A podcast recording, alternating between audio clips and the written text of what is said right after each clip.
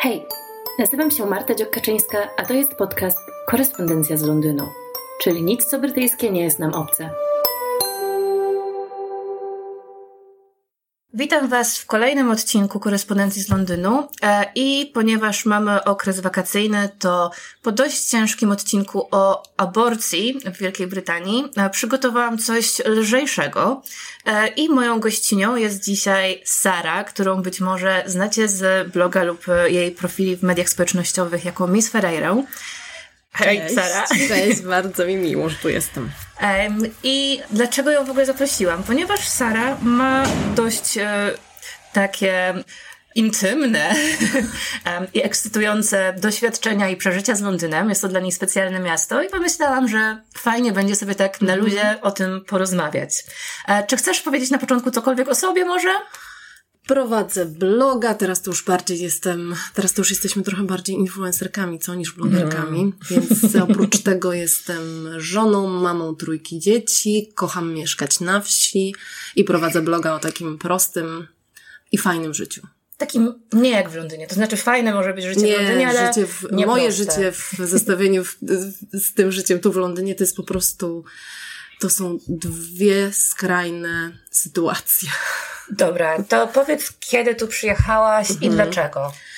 Przyjechałam tutaj prawie 20 lat temu, bo to był 2005 rok. Przez zupełny przypadek po prostu ktoś tam miał do opiekowania się starszą panią tutaj w Londynie, na Maswell Hill, w bardzo fajnej dzielnicy. I padła taka propozycja, żebym przyjechała, zamieszkała z nią, trochę jej pomagała i w ten sposób znalazłam się w Londynie. Ty byłaś wtedy jakoś w okresie studiów? Czy? To był początek moich studiów, tak. I mm, było dokładnie tak, że miałam przyjechać na czas e, wakacji. I tak bardzo zakochałam się w Londynie, że nie byłam w stanie wyjechać z niego. Wróciłam do domu, powiedziałam rodzicom, słuchajcie, ja y, nie jestem w stanie żyć już więcej bez Londynu. Biorę dziekankę, wracam, nie wiem co będzie dalej. Sorry, ale po prostu London calling, nie? I ile zostałaś? Nie byłam, w sumie to było półtora roku, no bo przyjechałam najpierw na wakacje, a wróciłam na kolejny rok akademicki. E, no ale po tym, jak uznałam, że nie uporam się z tęsknotą, no to wróciłam na kolejny rok.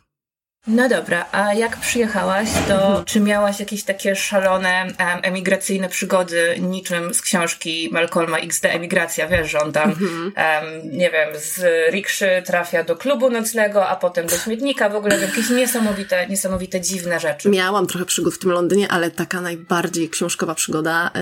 Yy, już po tym czasie, kiedy zaczęłam szukać innej pracy, już nie opiekowałam się tą panią, trafiłam na ogłoszenie, które wydawało się mieć sens, ponieważ zakładałam, że będę robić coś podobnego, co robiłam wcześniej, czyli opiekować się starszą osobą. Trafiłam na Hampstead, do mhm. bardzo och, bogatego domu. No, piękne znaczy, domy na no, no Hampstead to jest w ogóle, no jak weszłam do tej dzielnicy, to sobie myślę, nie, to jest niemożliwe, Filmowa, że dostanę taka... pracę w takim miejscu. I postawiłam się na rozmowę kwalifikacyjną u takiego starszego małżeństwa. Na pierwszy rzut oka ekscentrycznego bardzo. Już z samego wyglądu e, nie byli to tacy typowi obywatele, bym powiedziała. E, przede mną widziałam, że wychodzą e, z rozmów kwalifikacyjnych jakieś inne dziewczyny i oni biorą mnie na tę rozmowę. Rozmowa się fajnie toczy, z tym, że ja jestem taką jakby trzecioosobową postacią. W sensie oni komentują, oh, she's, look at this, she's this, she's this. A ja sobie myślę, ale ja siedzę w tym pokoju. No ale okej. Okay. I dostałam tę pracę. Byłam przeszczęśliwa, bo jeszcze nie do końca wiedziałam, z czym to się będzie wiązało. Wydawało mi się, że po prostu e, będę mieszkać w pałacu i tak dalej. No bo właśnie, to w tym ogłoszeniu były fajne warunki. Fajnie, no super warunki, że mieszkam, że jedzenie, że do tego super kieszonkowe, no po prostu praca jak z bajki. No ale jak to w bajkach bywa, jak coś jest za fajne, no to, ym, to niekoniecznie jest prawdziwe. I e, jak już dostałam tę pracę, miałam przecież dosłownie na następny dzień, to ta kobieta mówi do mnie, że tu w ogóle jest y, super potencjał, że ja jestem piękną dziewczyną, tylko ona musi mi ze mnie wydobyć jakby to moje piękno, skryte, nie? A ja sobie myślę, kurde, jakie skryte. Ja tutaj wydaje mi się, że zadbana, fajna dziewczyna, ale okej. Okay.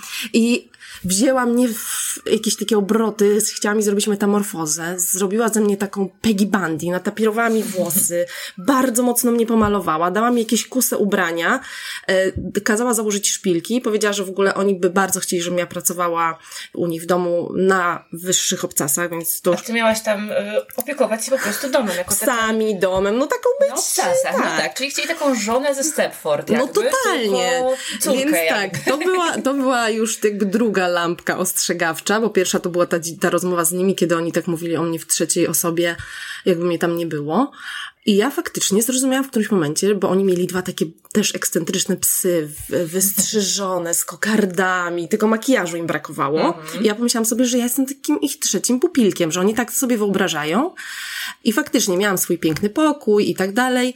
E, I któregoś dnia, bo ja tam wytrzymałam chyba tydzień, to w sumie wszystko trwało. Natomiast dlaczego stwierdziłam, że odchodzę z tego cyrku? Dlatego, że któregoś dnia po swojej pracy powiedziałam, że idę spotkać się z przyjaciółmi, a oni na to, że nie ma takiej opcji że ja muszę takie rzeczy z nimi konsultować. I się okazało, że no, poczułam się jak taka, wiesz, nastolatka w, we wczesnej podstawówce, że ja muszę konsultować nie to moi rodzice, co ich obchodzi, co ja robię po godzinach.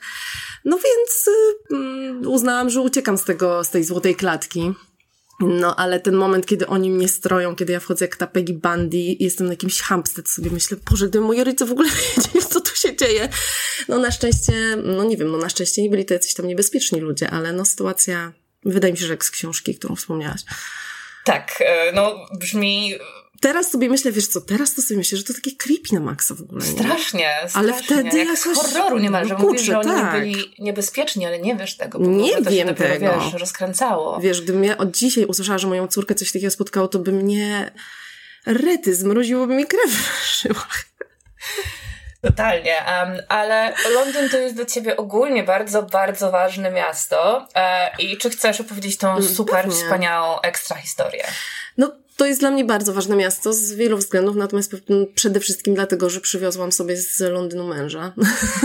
No, no to się poznaliśmy, tak. Jest niesamowita, bo to nie jest tak, że się poznaliście, mm -hmm. wiesz, no tak jak, o no, poznaliśmy się tam, pisaliśmy, czy tam randkowaliśmy mm -hmm. i po tam kilku latach stwierdziliśmy, że to jest to. Nie, to jest zupełnie historia też filmowa. Trochę jest filmowa, dlatego że um, ja akurat wyszłam z jakiegoś tam smutnego y, związku, i poszłam pracować do klubu takiego na Leicester Square, Sound się nazywał. Mhm. I już w pierwszych godzinach pracy zwrócił moją uwagę jakiś tam chłopak, podpytałam o niego dziewczynę, okazało się, że już później wiem, że jego reakcja była podobna i pod koniec dnia on do mnie podchodzi, ten chłopak, dowiedziałam się, że to jest jakiś Michael z Brazylii i mówi do mnie, e, daj mi swój numer telefonu. A ja oczywiście zgrywam mm. dziewczynę, która nie rozdaje na prawo i lewo numerów telefonu, więc mówię, no sorry, ale nie. A on mówi do mnie, ale ja jestem twoim szefem, superwajzorem, potrzebuję twojego numeru, będę ustalał e, grafik i potrzebny jest mi twój numer.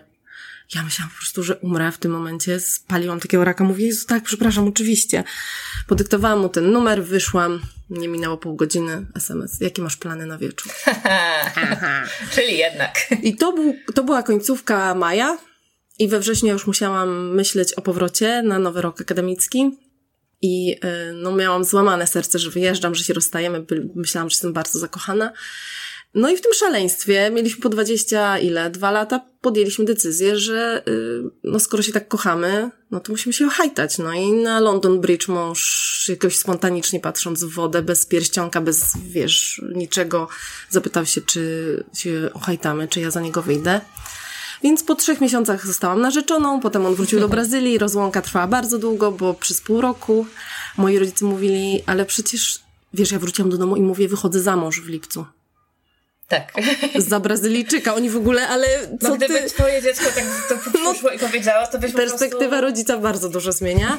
I ja mówię, ale nie, on wróci. I mój tata mówi, dobrze, no fajnie, że w to wierzysz, ale miej taką, taką otwartą klapkę w umyśle, że on może nie wrócić. Ja mówię, dobra, tato, zobaczysz, że wróci. I 20 kwietnia w moje urodziny wrócił, czyli pół roku się nie widzieliśmy, a 14 lipca wzięliśmy ślub. Niesamowita. No i od tego czasu. Jesteśmy małżeństwem, mamy tak. trójkę dzieci. I teraz będzie zaraz ile? 16 lat w tym roku. 2000, no, 16 lat 16 rocznicę, rocznicę ślubu mamy za chwilę. Niesamowita. No, bo mówię, gdyby, gdyby moje dzieci tak przyszły do mnie. Nie, to to jest w ogóle... Absolutnie, stwierdziła nie.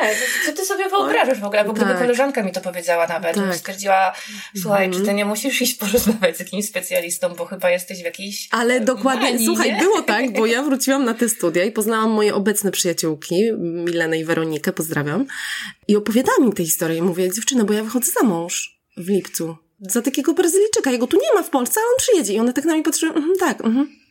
Mhm, tak, tak, wychodzisz za mąż na pewno. I dopiero jak on przyjechał w moją rodzinę, ja zaprosiłam je na piwo, poszliśmy razem i one fizycznie go zobaczyły.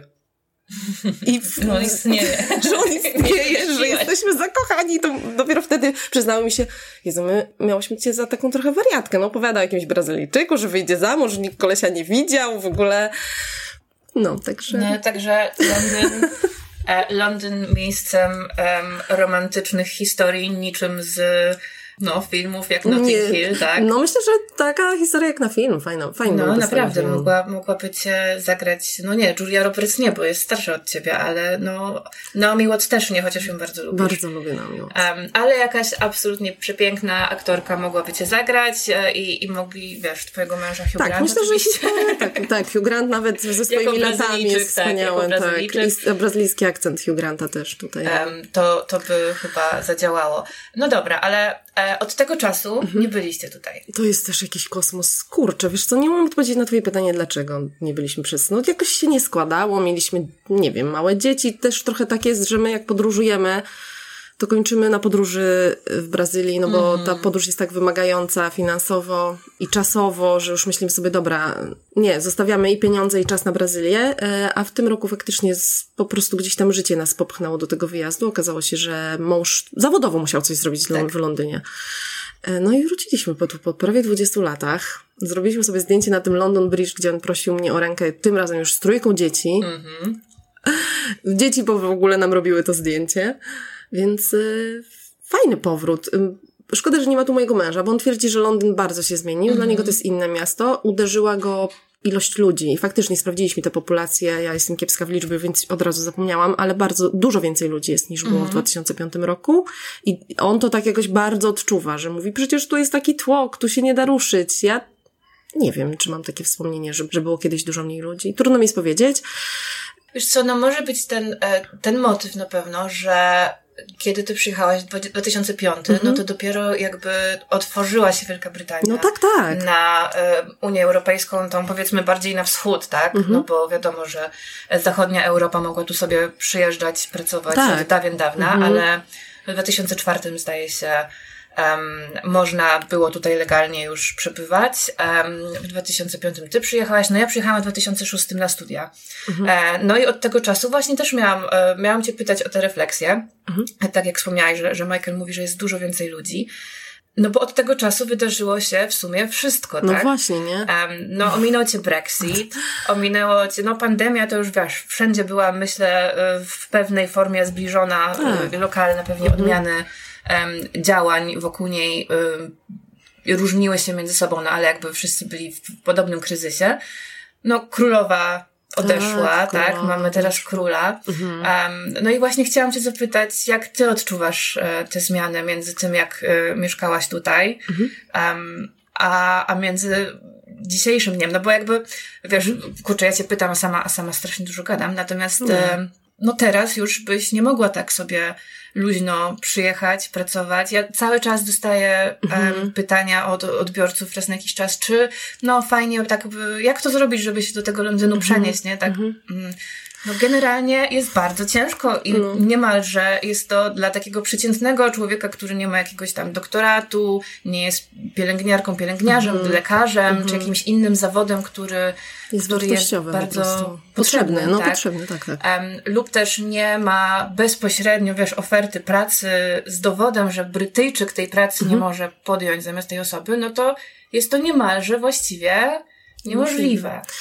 No, no rozmawiałyśmy o tym, że wiesz co, ja, ja się nie dziwię do końca tym pytaniom, dlatego że no to y, historia zaczyna się tam, gdzie nikt nie wierzył w Brexit. Mm -hmm. Ty też no mówiłaś, że nie wierzył. No, wiesz, no Boris Johnson nie wierzył w Brexit. Jakby cała tak. historia była taka, że o, to była wewnętrzno-partyjna walka, próba sił i oni chcieli zagrać na nosie e, swoim tam partyjnym przeciwnikom, no a jednak wyszło, no, no kurczę, właśnie. bulba, nie? Trzeba zrobić Brexit. Ja, mnie te pytania nie dziwią. Samej by mi przyszło do głowy chyba, że no a gdybym chciała tu wrócić, jak to zrobić, że no, jednak to jest właściwie y, taka ogromna zmiana po 20 latach, kiedy my wszyscy przywykliśmy, że jedzie się do, do Londynu, żeby sobie dorobić, mhm. że przecież to były czasy, te 20 lat temu. Ja na szczęście trafiłam na Maswell Hill, gdzie nie było prawie w ogóle Polaków. Nie w tym sensie, że nie chciałam spotkać Polaków, tylko to pozwoliło mi nauczyć się języka.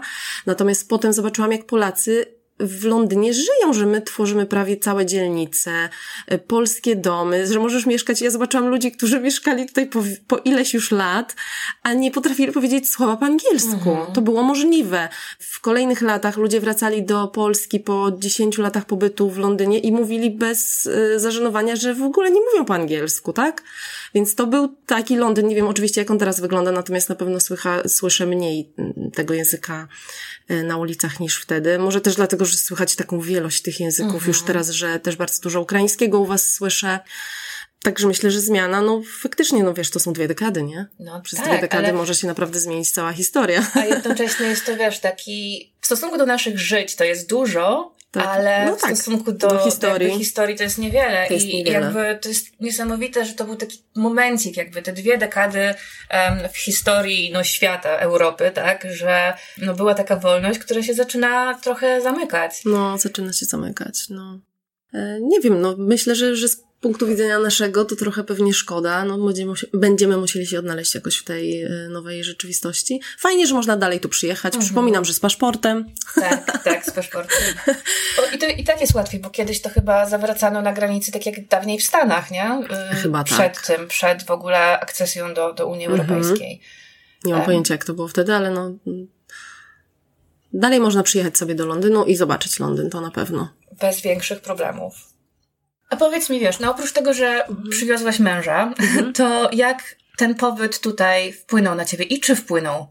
Wpłynął bardzo. Ja w ogóle uważam, że Londyn mnie y, ukształtował tak światopoglądowo, ponieważ no ja byłam no dziewczynką, mogę wręcz powiedzieć, w tamtym czasie. Myślę, że o takich Myślę, że mogę powiedzieć, że o niezbyt szerokich horyzontach. W tym sensie, że byłam przekonana o jakiejś tam, o, o biało-czarności świata, o słuszności konkretnych poglądów.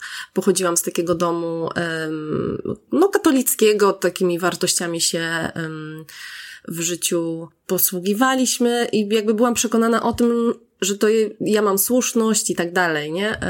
A Londyn otworzył mnie po prostu na taką wielobarwność. Ja, ja zobaczyłam, że ja jestem tylko jedyną z możliwości, wiesz, że to, co ja sobie myślę, to jest moje, ale nie muszę, to nie musi być cudze. Zobaczyłam, że świat jest, no bo Londyn jest taki bardzo wielokulturowy. Po prostu bardzo um, nauczył mnie Londyn e, ogłady, um, sprawił, że przestałam być przekonana o tym, że mam rację, sprawił, że zaczęłam kwestionować słuszność swoich poglądów i robię to do dzisiaj, w sensie zawsze sobie mogę zadać pytanie, halo, ale czy jesteś pewna, że masz rację? Mhm. Może nie masz racji. I tego nauczył mnie na pewno Londyn. Być może z czasem bym się gdzieś tam w świecie tego nauczyła, e, natomiast to Londyn nauczył mnie tego, że, że ja jestem, ja ze swoimi poglądami jestem tylko jedyną z możliwości. A dookoła mnie jest morze, może może religii, może poglądów, może innych ludzi, ludzi, którzy lubią inne rzeczy. I, I to jest fajne i to jest dobre. Tego dzisiaj uczę moich dzieci. No ja się też tak trochę e, czułam wyjeżdżając na studia, że Um, no, że to jest inny świat, tak? Jakby nie chodzi o to, że on jest lepszy. Nie, tylko, tylko po jest po tak. prostu inny. Jest, jest po prostu inny. Przede wszystkim jest mniej homogeniczny. O Jezu, to um. No, ja już chyba wspominałam w jednym z odcinków podcastu wcześniejszym, że dla mnie szokiem było, jak pojechałam do Szkocji, że ci wszyscy ludzie dookoła mnie są nieochrzczeni, tak? Mhm. I to nie chodziło o to, że ja nie, ja nie byłam jakąś nie wiadomo jak fanatycznie wierzącą osobą, no ale jednak jakby, okej, okay, wszyscy chodzili w szkole na religię, bo wtedy mhm. prawie wszyscy chodzili w szkole mhm. na religię. Zarówno w podstawówce, jak i liceum, tam chyba były jednostki, które się wyłamywały. E, I po prostu, no wiesz, takie coś, że, że tego po prostu nie znam. Mhm.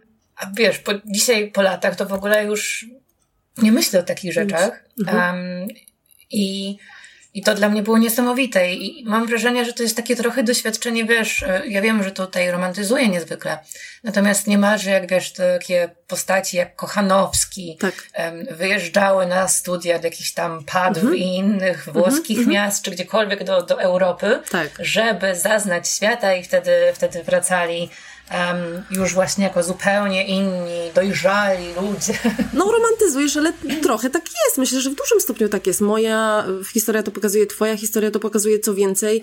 Powiem ci, że dla mnie powrót do Polski, ja naprawdę kocham Polskę, mieszkam w tym kraju, nie wyjechałabym chyba nigdzie na stałe, żeby gdzieś mieszkać, więc żeby była jasność, dostrzegam piękno naszego kraju. Natomiast powrót dla mnie to było strasznie twarde lądowanie ze względu na to, że uderzyła nas, mnie ta Polska taka wtedy, ale myślę, że do dzisiaj w wielu miejscach klaustrofobiczna rzeczywistość, gdzie brakuje ludziom tolerancji, zrozumienia dla inności, dla różności, to się przejawia w, w tylu aspektach. Wiem, że tak na co dzień dla mnie to się przejawiało po prostu w tym, że nie mogłam, nie czułam takiej wolności w ubieraniu się, mhm. jaką odczuwałam tutaj, że mi się tak podobało to, że że ta ulica londyńska jest kolorowa, że każdy chodzi ubrany jak chce, że już wtedy faceci nosili, nie wiem, sukienki i e, malowali paznokcie tutaj.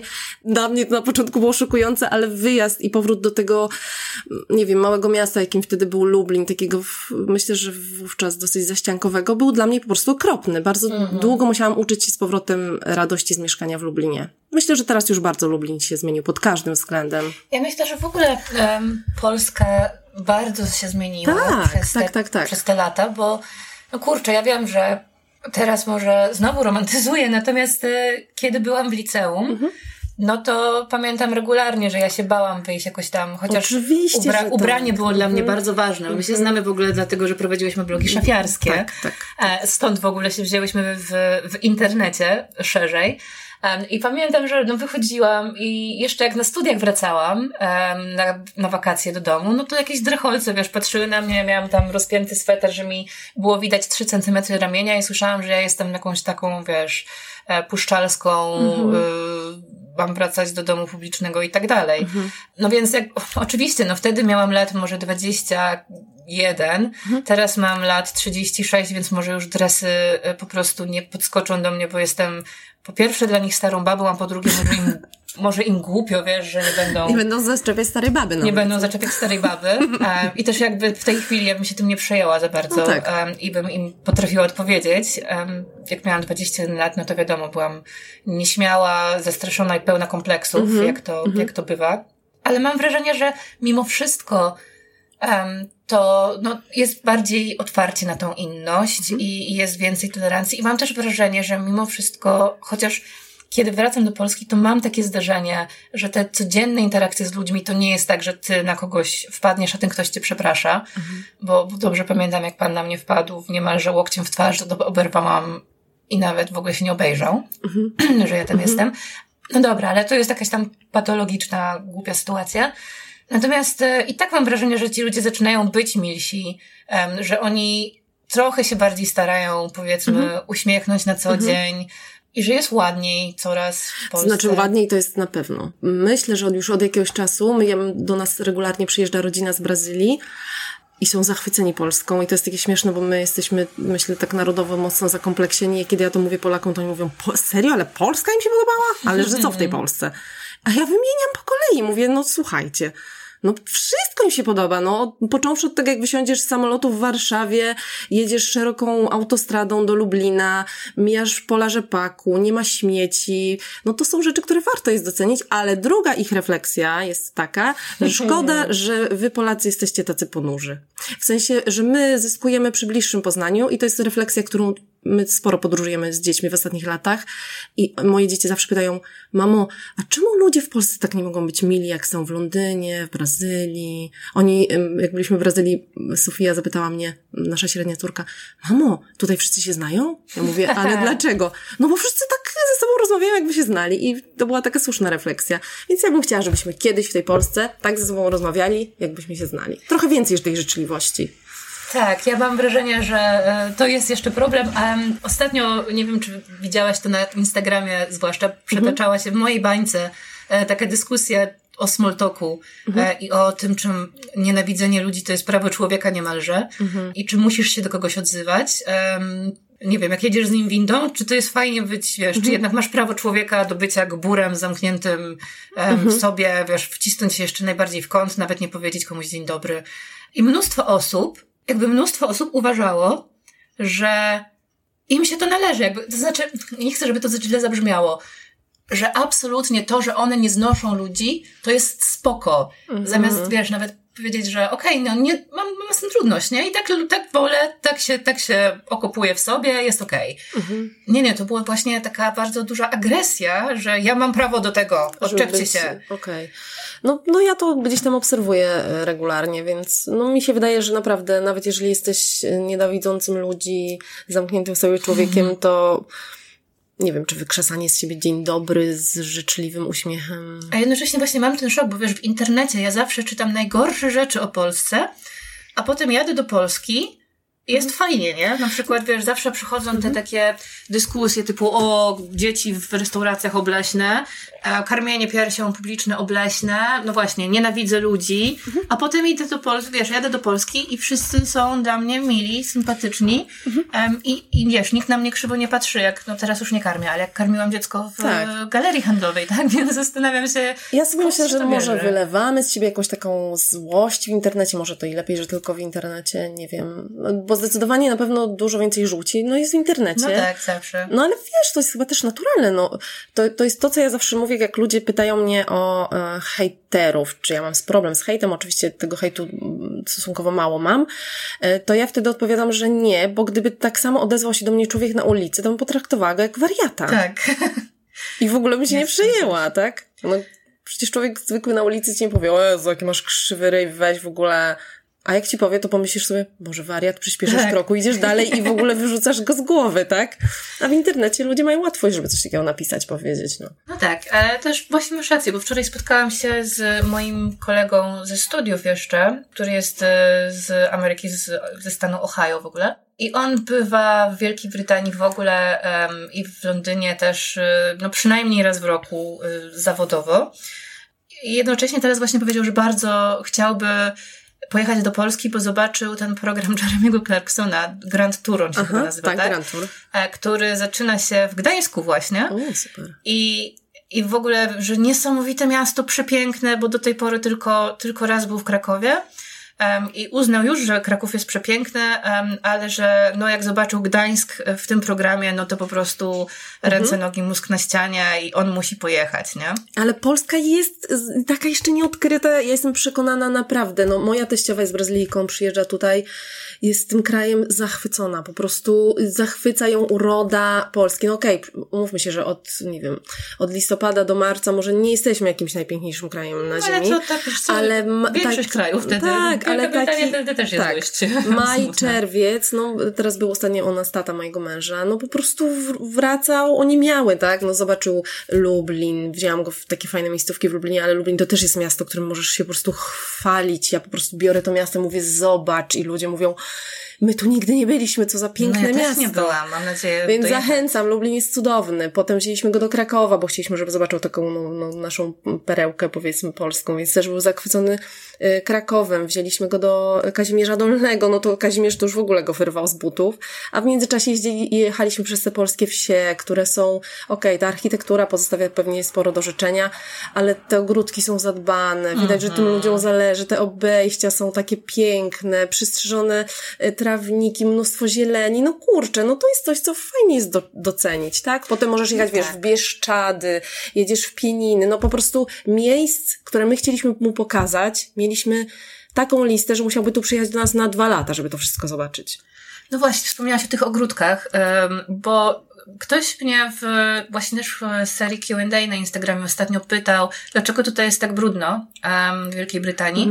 I ja chyba po prostu, ja odpowiedziałam, że ja tego nie widzę, ale to chyba dlatego, że jakoś, nie wiem, jakoś, wiesz, no już się wtopiłam. filtrujesz jako spam może też. Może tak, Może nie wiem, ale też wtopiłam widzieć. się, że dla, no bo tutaj przyjechałam jak miałam 19 lat i dla mnie to może już jest jakieś takie normalne i jakby nie patrzę na to specjalnie, ale Jest ty zauważyłaś Od to. razu. Nie, powiem ci, że no naprawdę, no ja uwielbiam Londyn, ale ten moment, kiedy wysiadasz i po prostu idziesz przez te dzielnice piękne, często, to jest rozkoszne domki, szeregi domków angielskich, no to jest cudne, te róże angielskie, które wspinają się po domach, a jednocześnie po prostu wszystko obrzucone śmieciami, myślisz sobie, no halo.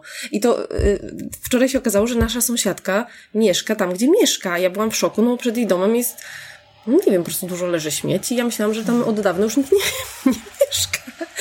Nie wiem, rozmawiałyśmy o tym przez chwilę, że może to jest tak, że Polakom zależy, jak y, wypadają w cudzych oczach, więc sobie s- sprzątają te obejścia, chcą, żeby ludzie o nich pomyśleli, że są porządni, a może tutaj wszyscy mają to gdzieś, co ktoś sobie pomyśli. Nie wiem, ale śmieci jest dużo na ulicach. No ale to, to wiesz, to zależy, zależy chyba może gdzie, bo może w Londynie to im, to im nie zależy, co sobie pomyślą, no ale przecież ten Mhm. e, serial, co ludzie powiedzą, kultowy, pani Bukietowa, to Mhm. było generalnie jedno wielkie, em, co, co o mnie pomyślą, co o mnie powiedzą i, i ja nie jestem taka jak moje, moja, moja siostra z powolniakiem, tylko Tak. ja jestem pani Bouquet, tak? No ale wiesz, co powiedzą, co nie powiedzą. Śmieci na ulicy nie są fajne, tak? No, No po nie, prostu, no nie? wiadomo. Więc myślę, że y, i, i te różnice widać. Jak się wjeżdża z Polski tutaj, to widać. I wtedy też widać, że w Polsce jest naprawdę czysto. No to była pierwsza myśl taty mojego męża, jak on przyjechał do Polski. Mówi, Jezu, jak tu jest czysto. Szedł ze mną przez Lublin, mówi, ja nie widziałam jeszcze, cały czas szukam śmiecia na ulicy. Ja mówię, no, szansa, że go zobaczysz jeszcze w centrum jest niewielka. No oczywiście, że gdzieś tam są dzielnice, gdzie wiadomo, nie? Ale, ale generalnie jest czysto. Także mam wrażenie, że dzisiaj e, ten odcinek jest taki, może, kurczę, super pozytywny to może nie, bo trochę powiedziałyśmy, że Polacy są, e, bywają grubasi i, Hmm. i smutni, ale mimo wszystko zachwycamy się trochę Polską dzisiaj. Polską, ale to jest też odcinek moim zdaniem o tym, że ym, wiesz, jak, że jeżeli, że cuda są wokół ciebie i od ciebie tylko zależy, czy je zobaczysz. I tak samo jest, piękno jest wokół ciebie.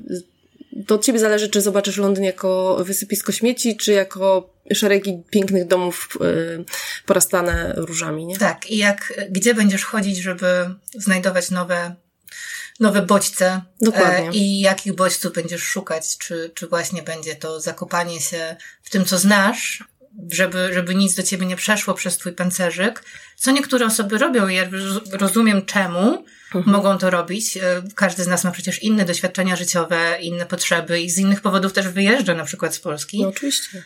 Czy właśnie tak jak ty otworzyłaś się na to, żeby nauczyć się czegoś em, i, i stać się dojrzalszą, bardziej kolorową, bardziej Świadomą. życzliwą światu, świadomą osobą.